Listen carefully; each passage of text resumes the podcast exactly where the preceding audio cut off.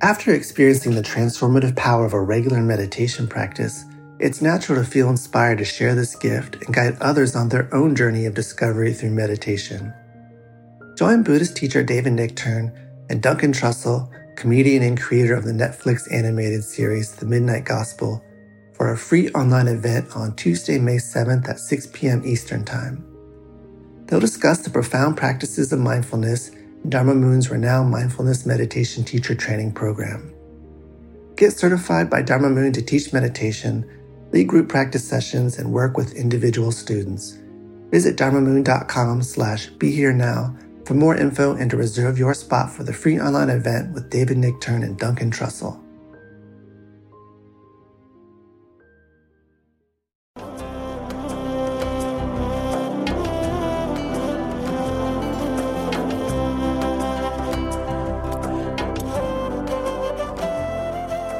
Welcome to the Jack Kornfield Heart Wisdom Hour.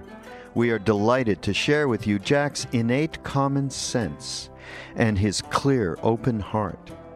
In order to continue presenting these podcasts, we need your support. Please go to mindpodnetwork.com slash jack and you can donate there or you can go through our Amazon or Audible affiliate links, and that's another great way to support the podcast. Thank you for your generous attention.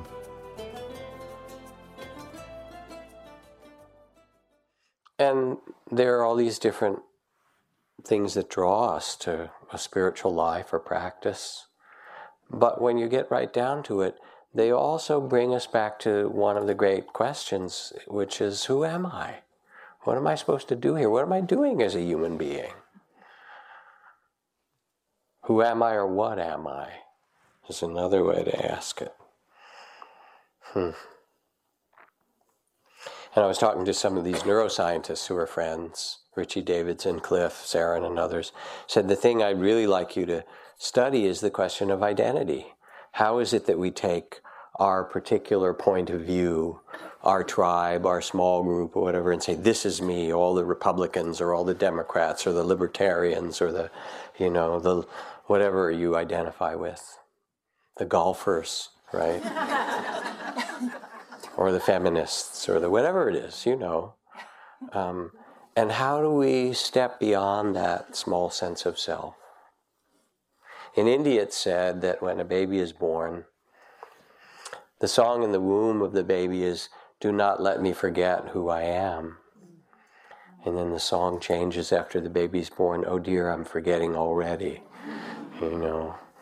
And in Bali, where I lived for quite a while and different longer periods with my family and my daughter when she was little and studying Balinese dance and all these great things. Anyway, in Bali, they say that people who are closest to the gods are young people and old ones who are returning back to, you know. And the ones who are farthest from the gods are middle aged people with mortgages, basically. you know. and forget who you really are, right?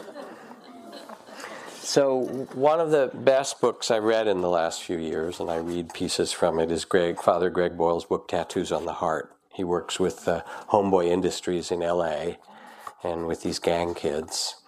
And so here's a account. He tells all these stories, and he said, "I'm working with these kids, and this tough, you know, gang kid comes in. His walk is chingon, high gear, head bobbed side to side. He's like, you know, I'm tough man." Sits down with a scowl, and I just look at him and I say, "What's your name?"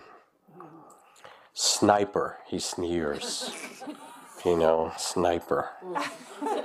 Okay, look, I'd been down this block before. I have a feeling you didn't pop out of your mom and she took one look at your ass and said, Sniper, so come on, dog, what's your name? Gonzalez, he resent, relents a little. Okay, now, son, I know the staff here call you by your last name. I'm not down with that. Tell me, mijo, what's your mom call you? Cabron. There's even the slightest flicker of innocence in his answer. Oye, no cabe duda. But son, I'm looking for birth certificate, not looking for birth certificate here. The kid softens. I can tell it's happening, but there's embarrassment and a newfound vul- vulnerability. Napoleon, he manages to squeak out, pronouncing it in Spanish. Wow, I say, that's a fine, noble, historic name. But I'm almost positive that when your jefita calls you, she doesn't use the whole nine yardas. Come on, mijito. Do you have an apodo? What's your mom call you? And then I watch him go to some far distant place, a location he's not visited in some time. His voice, body language, and whole being are taking a new shape right before my eyes. Sometimes his voice so quiet I lean in. Sometimes, when my mom's not mad at me, she calls me Napito. And I watch this kid move, transform from sniper to Gonzales to Cabron to Napoleon to Napito. We all just want to be called by the name our mom uses when she's not pissed off at us.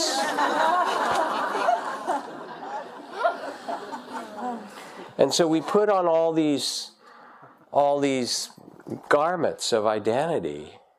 And yet, as I say so often, when you stand and look in the mirror and you notice that you've aged a bit, right? Come on, you have, right? And yeah, it's so weird. It droops and sags and loses its fur and does all these things. But anyway, um, but the weird thing is, always, is that you don't necessarily feel older. You know that, the feeling? And that's because it's only your body that's aged. And even looking in the mirror for a moment, there's some part of you that realizes that your body, you just rent it. It's not who you are. I mean, you get it from Avis or something like that, Hertz, right? You have it for a while, but there's a spirit that's the witness of that, which is consciousness itself, which is this loving awareness that is who you are. And that consciousness was born when you, you know, came into the womb and born with you as a child, innocent and pure and inviolable, um, untainted. And it looks at you in the mirror and says, wow, huh, getting a little older there. How's the incarnation going? You know, really. Um, because it knows that that's not who you are. That's temporary in some deep way. And it's so amazing to have a human incarnation with the little bits of fur and wiggly things and as I like to say, the hole at one end into which you stuff dead plants and animals regularly and grind them up and, you know, glug them down the tube and that. It's strange, isn't it? Huh? You, you, and if you don't think that's strange, pay attention next time you're making love. It's a fabulous thing to do, but it's weird. And it's how we make new people. Come on. You know, that's where you came from. A little squirt here, a little whatever, egg, new person. Come on, it's insane. It is, isn't it? Okay. So here you are. You got a human incarnation. Now, the practices here, the practices of mindfulness of the breath and body, of mindfulness of thoughts and feelings, the practices of loving awareness of compassion and loving kindness, um, what they do, yes, you learn how to calm yourself or release some of the tightness and stress, find some graciousness.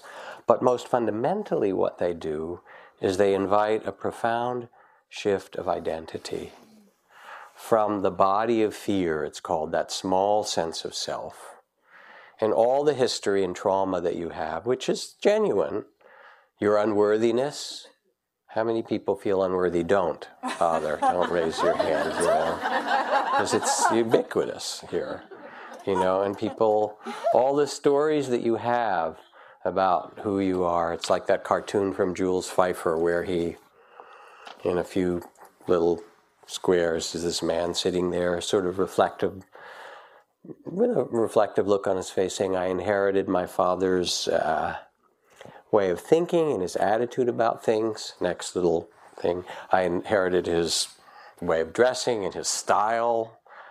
I inherited my father's uh, artistic ability and his um, drive and ambition. And then, and I inherited my mother's contempt for my father, you know. And there it is, you know. so you could say, all right, this is who I am your parents, your family, and so forth. Um, but the Buddhist texts begin with this phrase, O nobly born, O you who are the sons and daughters of the awakened one, do not forget who you really are. Do not forget that spirit of freedom, the loving awareness that's looking in the mirror and saying, wow, look at this. Here we are in the middle of this incarnation, really interesting time. What Thomas Merton called the secret beauty of your heart, the nobility, um, and I love the story of Ram Dass um, coming back from being with his guru in India years ago, author of Be Here Now. And he'd gone to India as this Harvard professor and met this guru who was quite an amazing being from every all the friends I had who were with him. Um, and he said, the, the, This guru looked at me with, in India, they call it the glance of mercy, with so much love. He said, I, I could hardly fathom it. And yet he could read my mind. He knew everything I was thinking, and he still loved me. you know, that now there's something, right? and um, after a year or two, whatever, he kind of urged Ram Dass to go back to America and begin to teach, as he did, and became quite famous in the 60s and 70s. And Ram Dass said, I'm not ready, I'm too impure, I have to, a lot more inner work to do, I'm too neurotic, and, and so forth. And his guru got up from the bench where he was sitting, peered at Ramdas very closely, and then walked around him really slowly, kind of looking him up and down. Took about five minutes, kind of looking at all different parts of him, and then sat back down, smiled, and said, I see no imperfections. It's such an amazing thing to say to a human being. To see that beauty that was born in you and that can't be lost. And you can forget it at times, but it's there. It's that human spirit. So, the invitation of meditation, yes, again, calming insights, understanding comes, but also it's a shift of identity where you can hold yourself more lightly. You know what it's like to lie out on the grass and look up into the Milky Way, right? I like to do it and pretend actually that I'm on the bottom of the planet, held on by the magnet of gravity, right? And I'm looking down into space. You know, it's really wild because you are actually. There's no, you know, whoa, look down there, right? But, you know, or you go way up in the mountains you know, whether it's the Milky Way or the high mountains or something, and you get a big perspective. And here we are, the ant people, worried about all these things and so forth, and you're part of something so huge and magnificent. Now, it doesn't mean that the meditation invites a kind of spiritual bypass or end run on your humanity. You also sit and you get the ocean of tears and your grief and loneliness and the pains of your body. And you have to learn how to bring a loving awareness and a fearless presence to, you know, the measure of sorrows you have. My teacher Ajahn Chah said if you haven't really wept deep, deeply, you probably haven't been meditating for very long. You know, so that's part of it. And um, or the poet Hafiz who says, you know, do not abandon, don't surrender your loneliness so quickly. Let it cut more deeply, let it ferment and season you like few human ingredients can. So you sit it, and instead of opening the refrigerator, you know, when you're lonely or bored or going online or calling somebody, you sit with your human condition, with the trauma you carry and the longing and the loneliness and the grief and the pains, and you honor it as we did tonight, as if you name it and honor it with a bow.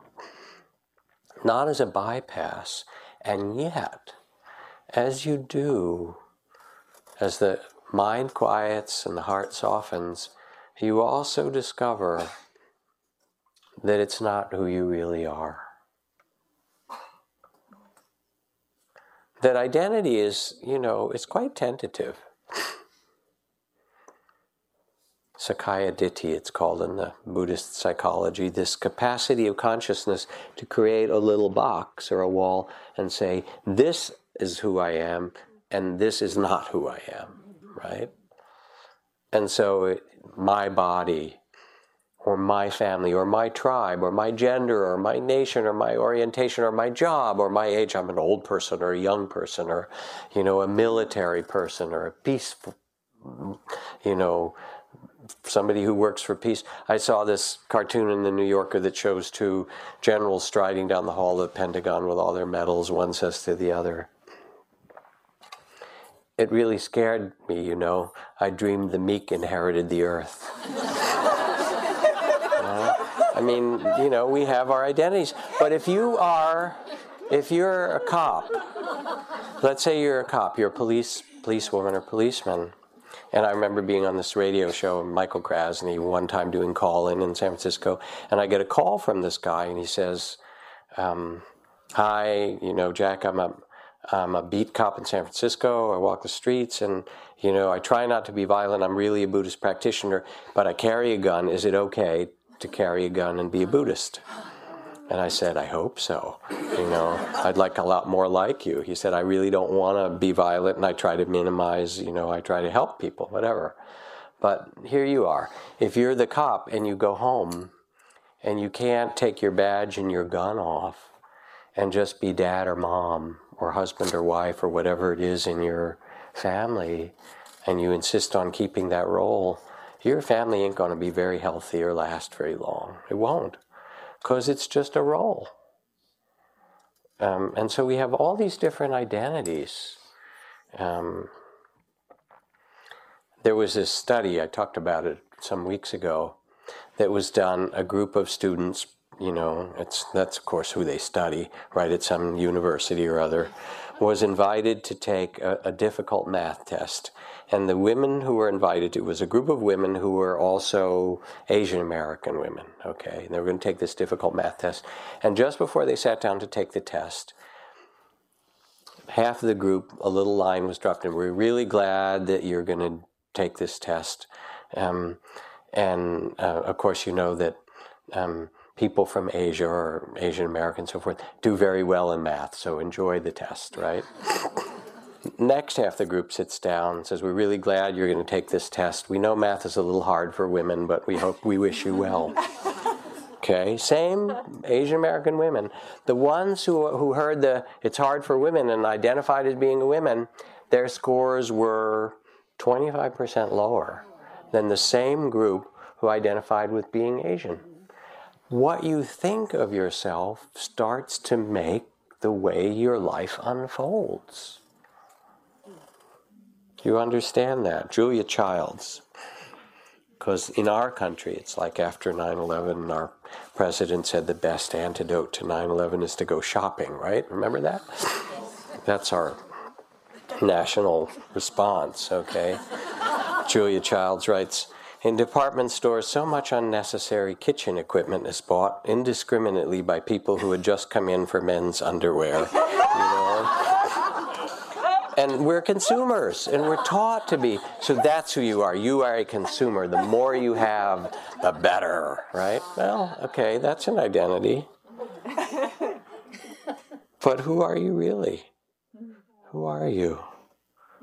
What does it mean to step back from the different roles you play which are you want to play beautifully you want to be a teacher you want to be a student you want to be a lover you want to be a caretaker for nature you want to, you know, all the beautiful things you can do for a human being, but you want to hold them lightly. And then you say, well, in my family, you know, I mean, I love the story that I tell from Ram Dass where somebody asked him, you know, Ram Dass, here you are teaching all these Hindu things about, you know, chanting to Ram and Sita and Krishna and the Bhagavad Gita and stuff, but weren't you born Jewish? I mean, what about your Jewish heritage? And he was bar mitzvahed as I was, you know, and had this Jewish upbringing. And he said, You know, that's beautiful. He said, There's lots of great stuff in the Jewish tradition, as in all the great spiritual traditions. And there's the Hasidic teachings and mystical teachings, and there's the Kabbalah and so forth. He said, But remember, I'm only Jewish on my parents' side. and it's a, it's a very, you know, he was quite witty before his stroke. He had this great gift. But also, there's something quite profound in it because who you are is not limited by your parents. And it's not limited by your childhood, and it's not limited by your body. And so the invitation is to remember who you really are the innate compassion, you know, and not to get too proud about it or something. This is a study from the University of Chicago where they sought to find out whether a rat would release a fellow rat from this really constricted enclosure. So there was a, a rat in a big cage, and you know, doing okay as cages go. And then there was a rat in this really uncomfortable tight part right next to the cage. And the rat in the big cage, there was a lever that it could push without any reward. It was poking around, and then it would release the other rat. And it learned to do it. And then when they'd put rats that were stuck in there and would squeak, it would go over and release them because it didn't, it, whatever reason, it thought it should, you know, it should release them. They should be free. And they would give the free, the rat that was free roaming in the cage, uh, chocolate chips. I mean, where's my cookie, my chocolate chip cookie? Anyway, they'd give it chocolate chips. And not only would the rat release the other rat, but most rats, they give it five chocolate chips, and it would save one or two chocolate chips for the rat that it released. So, I mean, I know you're compassionate, but, you know, don't take it like too, you know, build it up too big, right?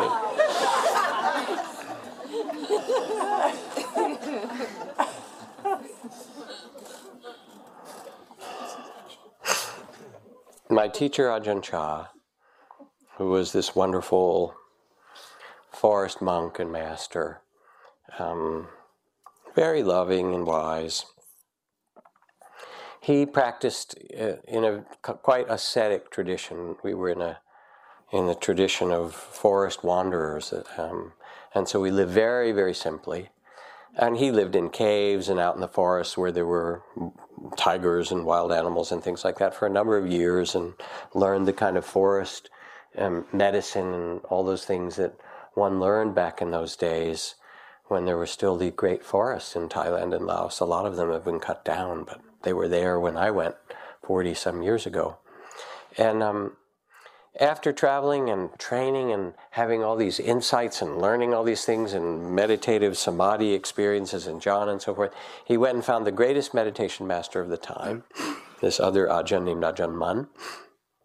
And he went and he told him about all the training that he'd been doing and all the experiences that he'd had, and the lights and visions and insights and great openings. And Ajahn Mun listened and didn't say anything for a while and said, Well, that's nice. But you've missed the point. He said, Those are just experiences.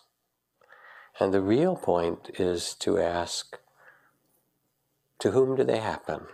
Who are you? Who is the witness to these experiences? Because experiences are like going to the movies romantic comedy and war movie and tragedy movie and, you know, um, documentary and all these kinds of movies. And then they're gone. But who is it that witnesses? Who are you? And then Ajahn Mun instructed Ajahn Chah, my teacher, to turn his attention back to the witnessing, what I was calling loving awareness tonight.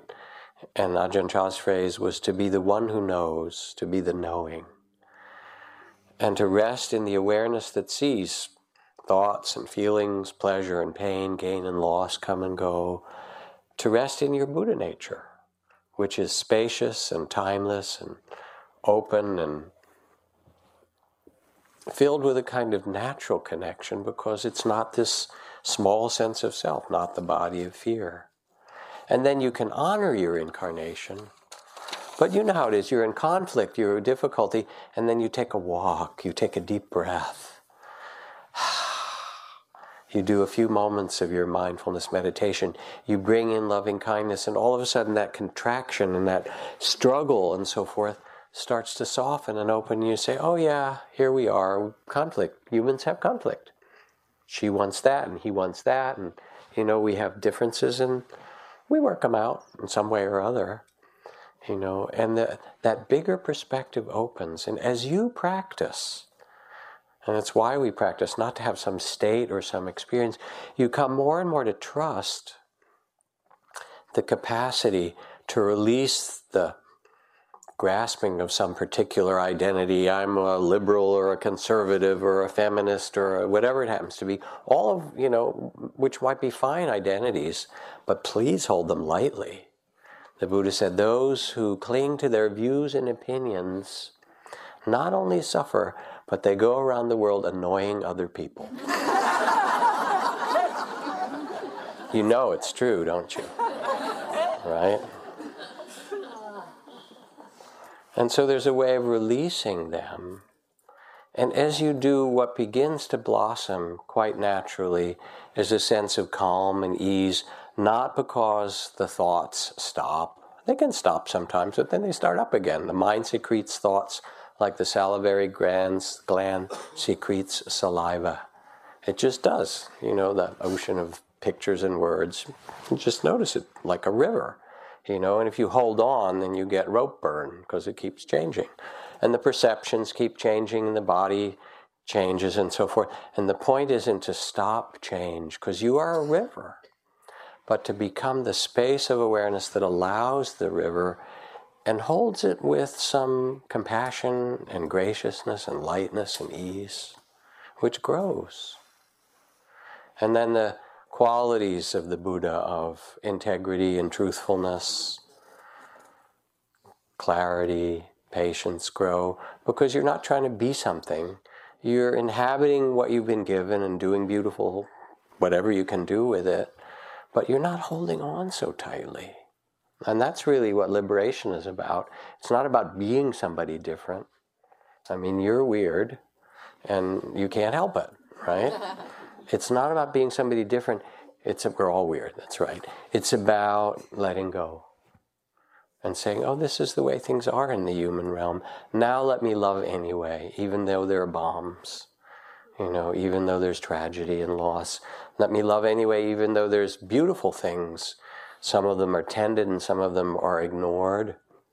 And I said the other day, um, I was talking about Wes Nisker, who teaches here, my good friend, who went up to interview Gary Snyder this winter for the Inquiring Mind or News Journal, and talked to Gary, who's now in his mid 80s and Pulitzer Prize winning poet and you know, amazing ecological visionary environmentalist from the 1950s and 60s, one of our great environmental heroes, said, All right, Gary, he said, you know, you look at the world now, 50, 60 years later from when you started, and there's been deforestation and global warming and loss of species and all these great climate change problems.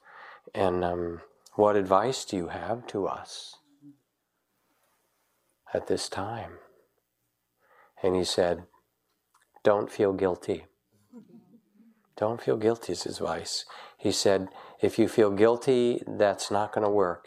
He said, Save it because you love it.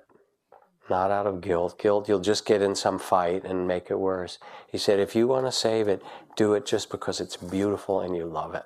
It's like your lover and you take care of her, the earth. You understand? So you act but you act in a different way with graciousness without the clinging as much, without holding your view and the way it's supposed to be and who you are and your people and those people and so forth. You act out of love. And there grows then this beautiful sense of trust. You live more in the reality of the present, which is the invitation of mindfulness. Fact is, there's only the present. All the rest of it is just living in your head, quite honestly, because the future is just thoughts, right? Where is it? In the past, memory might be a good memory, but it's just a memory. The only thing that's really alive, where you can love a person or see them deeply or care for them or the earth or something, is now. And in fact, that's all there is is now. So you let go. And you say, all right, I'll live this human life with resting in loving awareness, being the conscious witness of it all. Not in a detached way, but actually in a way that's more deeply connected. And this beautiful trust grows as you live in the present. What grows is the capacity not to be so lost in the past or not so frightened of the future, but instead to plant seeds that are beautiful and to trust that somehow the earth wants you here. I mean, obviously, life approves of you, or you wouldn't still be here, right? You are approved of. How's that? Thanks, everybody, for listening to the Jack Kornfield Heart Wisdom Hour. We appreciate your support, and we ask you to continue that support by going to mindpodnetwork.com slash jack. Look forward to seeing you next week.